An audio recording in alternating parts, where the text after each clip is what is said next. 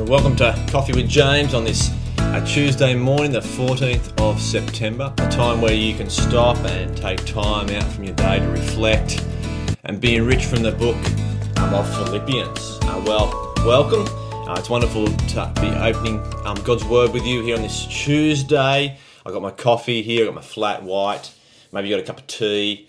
But I encourage you, grab your Bibles, and we're going to be continuing to look at the book of Philippians. We're going to look at the book of Philippians this week for 3 days, and then next week and the week after we're going to have a break. We're going to have a break for 3 weeks. It's going to be school holidays, and then we'll get back into the book of Philippians. But this week we're going to be looking at exciting verses. Early on in the early weeks, I said eventually we're going to get to the gospel and we're going to explain what it is. Well, tomorrow we're going to do that. But today I want to ask the question. Well, I've got this week, it's going to be titled, Never Get Tired. Never Get Tired. There's a TV series, it was called The Band of Brothers. And it's a TV series that traces the steps of Easy Company, the 2nd Battalion of the 506th Parachute Infantry. They fought during World War II. And every year I get the DVD, the Blu-ray DVD disc out, and I watch the series over. And then I watch it again and again and again every year. I never get tired of watching this series. I never get so tired of seeing the characters. I never get tired of seeing the same scenes. I never get tired of hearing the same thing. And yet every time I watch it, I pick up on something even more profound. Each year I see something that I didn't see there before, and it just adds depth and wonder to this story about Easy Company, probably one of the most famous companies in the world during World War II. I never get tired of it. And so this week I want us to think of as Paul. Paul, he never gets tired. Now, he doesn't get tired of not watching Band of Brothers, because he didn't have the TV when he was in chains in Rome. But Paul, he's in chains and he can't keep his mouth shut. And what is it that he can't keep his mouth shut about?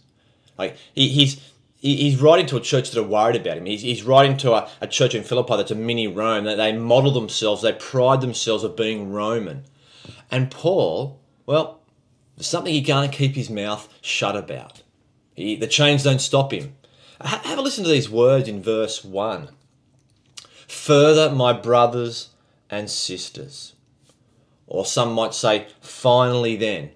Some translations might say, so then. It's really, so then, or further on. It's not like he's ending his letter all of a sudden, but it's, so then, my brothers and sisters. In light of what I've said, it says, he says, rejoice in the Lord. Like, Paul, he just keeps going on with rejoicing. Now, is this just something he does to stir himself up? No, this is really deep. He actually rejoices. I think it's 16 times in this book, at least 16 times rejoice or joy is mentioned. It's a book filled with joy. And because he's filled with joy, it is no trouble for me, he says. It is no trouble to me to write the same things to you again. And it's a safeguard for you. Paul, he loves to write and tell them the same thing over and over again. He never gets tired of it. He actually never gets tired of the gospel. He says, I'm not ashamed. I'm not afraid. I will keep telling you the same thing over and over. I'll keep telling you the good news of Jesus. He never gets tired of telling people about it. But he wants to keep telling them why. He doesn't want them to move on. See, it doesn't bother Paul to talk about the gospel over and over again, because it's easy for us to move on. It's easy to slip and get distracted by other teachings. It's easy in a world of achievements, attainments, and accomplishments. That it's easy in that kind of world to all of a sudden to no longer be placing our confidence in Jesus, but to be putting our confidence in us.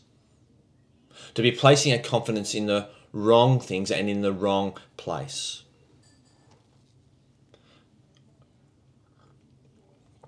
And so he bangs on. He keeps going on about the gospel and rejoice. Because the gospel is outside himself. Because see, if you move on from the gospel, you move on from Jesus. If you move on from the good news of Jesus, you move on from him doing it to something else doing it for you. And he tells them this. I'm not troubled to keep writing to you about this. Why? Because it's a safeguard for you. Because it protects them. Have a look at verse 2. Watch out for those dogs. Now, you think, oh, but some of you probably got your puppies or your dogs running around your feet right now. You got one sitting on the lounge and you think, that's not that offensive, right?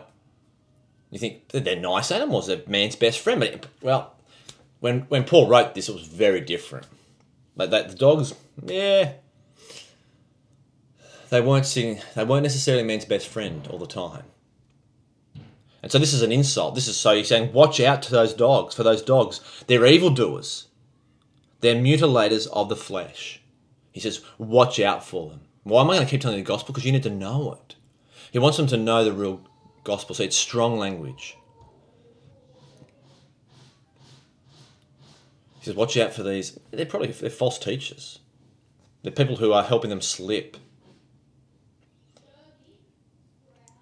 Now, we might think, well, what's the best way to guard ourselves against that? Maybe one way is we get to know their teachings. We get to know what they're on about. And that's not a bad thing to read, maybe read the books. I don't want to strongly recommend that, but maybe that is one way to know what they teach, so you can be aware of what to stay away from. But how do you really spot a false teacher? How do you spot an evildoer? Paul knows, he says, get to know the gospel. So if you get to know the gospel, you don't have to worry about trying to spot a false teacher because it will be blaringly obvious. So know the gospel. That's why Paul says, I never get tired of telling you the good news of Jesus Christ over and over again. Know the real gospel. Know the authentic gospel. Go and understand. Go and read the gospels. Go and read Paul's letters. Be deep in God's word, because as we know the true gospel, you'll spot the mutilators of the flesh. You'll spot the false teachers. You'll go, hang on, this doesn't sound right. That sounds like they're telling me I need to go and do something for my salvation. It sounds like they're saying, hang on, you're saying that if I follow Jesus, he's going to give me all this wealth now in this life, and I'll be healed and I'll be free of sickness. Paul says, no, you need to know the gospel. And I never get tired of telling you about this. At Toonie, we want to be people who are deep disciples of Jesus. Why? Well, we want to be mature disciples. We want to be mature disciples who never get tired of the gospel. And over the next 2 days, we're going to see why would you want to get tired of it? Why would you move on from it? Because we're going to look at justification, we're going to look at sanctification, we're going to look at glorification. We're going to see the beauty and the wonder of this gospel, to think that if you ever thought about moving it on, you'd think, why am I doing that? So let's be a church that never gets tired of the good news of Jesus. Let's pray. Father, thank you for this new day. Thank you for the refreshment of your word. Lord, may our hearts rejoice like Paul. Lord, as he sits in chains, he rejoices in Jesus. Lord, fill us afresh. Keep stirring in us a love of your gospel, because it's as we love the good news of Jesus, Father, our hearts will rejoice. We'll know it more confidently. And we will spot false teaching. So, Father, help us. Help us never to move on, but to continue to get deeper and deeper and more amazed by what you have done through the finished work of Christ. And we pray this in Jesus' name. Amen. Look forward to seeing you this time tomorrow.